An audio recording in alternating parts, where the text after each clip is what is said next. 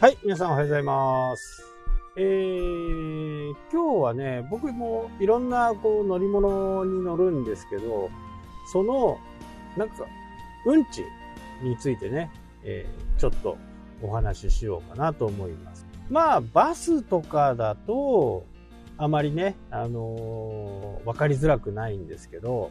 結構うんちってね、わかりづらいんですよね。知ってしまうまで。JR って行くと、まあ普通ですとね、何にも意識しないで乗っちゃうと、なんか金額ってよくわからないと思うんですけど、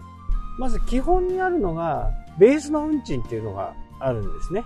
まあこれが通常、普通の運賃っていうやつです。これは、普通、各駅停車って言われるやつから、特急、まあ新幹線までですね。これが基本的に全部こうかかるもの。で、次に、特急料金っていうのがね、これ別にあるんですね。これは、その特急を利用した時に使う料金。なので、仮に、普通運賃が1000円で、特急料金が800円だと、1800円っていう形なんですよ。まあ、これだとね、普通に分かっている方もね、多いかもしれないんですけど、ちょっとこう僕みたいにねマニアックなこう乗り方をしようというふうに思うと、運賃は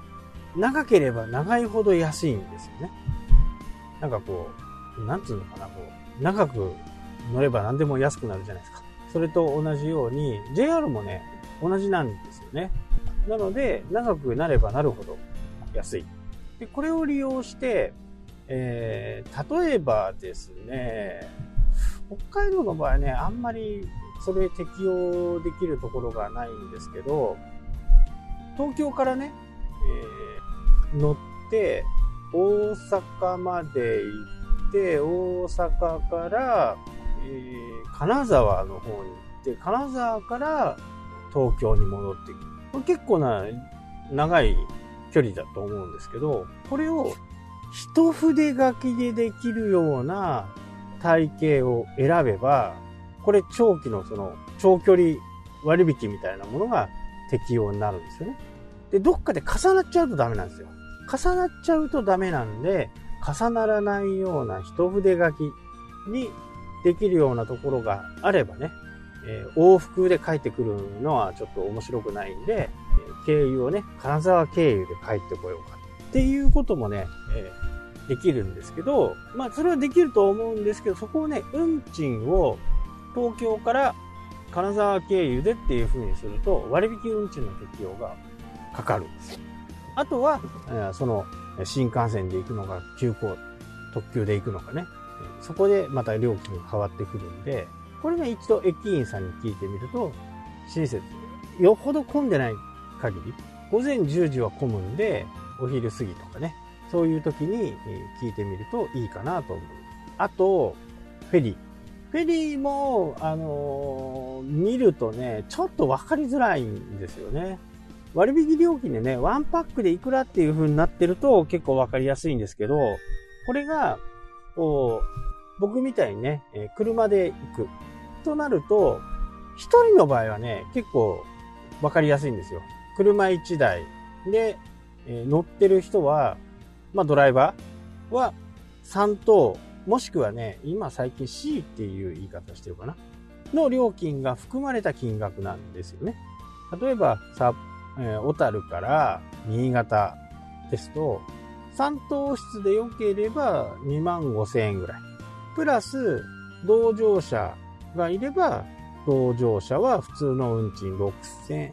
7,000円ぐらいかな。がこれがかかると。あとワンちゃんとかがいるときには、長い距離だと、最近ね、そのペットルームみたいなね、ワンちゃん猫ちゃんと一緒にこう船旅ができるっていうのもあるんで、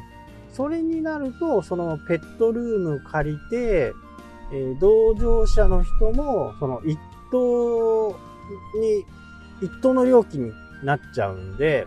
まあまあ結構高くなっちゃう。別々に考えていくんですね。で、ドライバーはまず C 席、山東って言われるところ、山東の料金がさっき言った7000円だとすると、7000円プラスマイナス1等の16000円、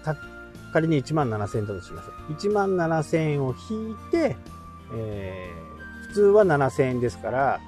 1等にすると17000円。一般的には7000円なんで、その C の部分を引いて1万円プラスっていうことですね。ただ時期によって、仮にスイートルームを予約したいなと思って、そのスイートルームの定員が2名であった場合には2名分払わなきゃなんないっていうのがあります。期間もあってですね、これこう A、B、C って大体あるんですけど、A はね、普通にこうあまり多くの人が乗らないときで、 B がちょっと忙しい、 C がお盆とかね、お正月とかいっぱい忙しい。この B、C に関してはこの、スイートルームだったら2人分がもう加算されるんですけど、 A は1人分でも A 期間の場合は1人分でいいですよっていう風なねフェリー会社もあるんで、まあそういうのをね活用すると結構いい旅ができるかなと思う。小樽から舞鶴、新潟経由して舞鶴っていうのも車1台で3万3000円ぐらいだと思うんでね。時間は22時間ぐらいかかるかな。まあ来年か再来年かはねちょっと舞鶴まで行ってみたいなとは思ってますけど、まあ本当に船の旅はね、日本海側は、冬場はね死んじゃうんでやめた方がいいと思うんですけど、本当にもう乗ってる間地獄になるんで、冬場はね日本海すごい荒れるんで、夏場の日本海ってもうよほど天気が悪くない限りね荒れないんで、すごいね楽しいゆっくりした旅がねできると思います。お風呂なんかもあったりね、大きなレストランとかショーとかやってますんでね。パッと聞くとね22時間ってすごい長いなって思うと思うんですけど、昔ね札幌から大阪まで行ったトワイライトエクスプレスって僕2回か3回乗ってるんですけど、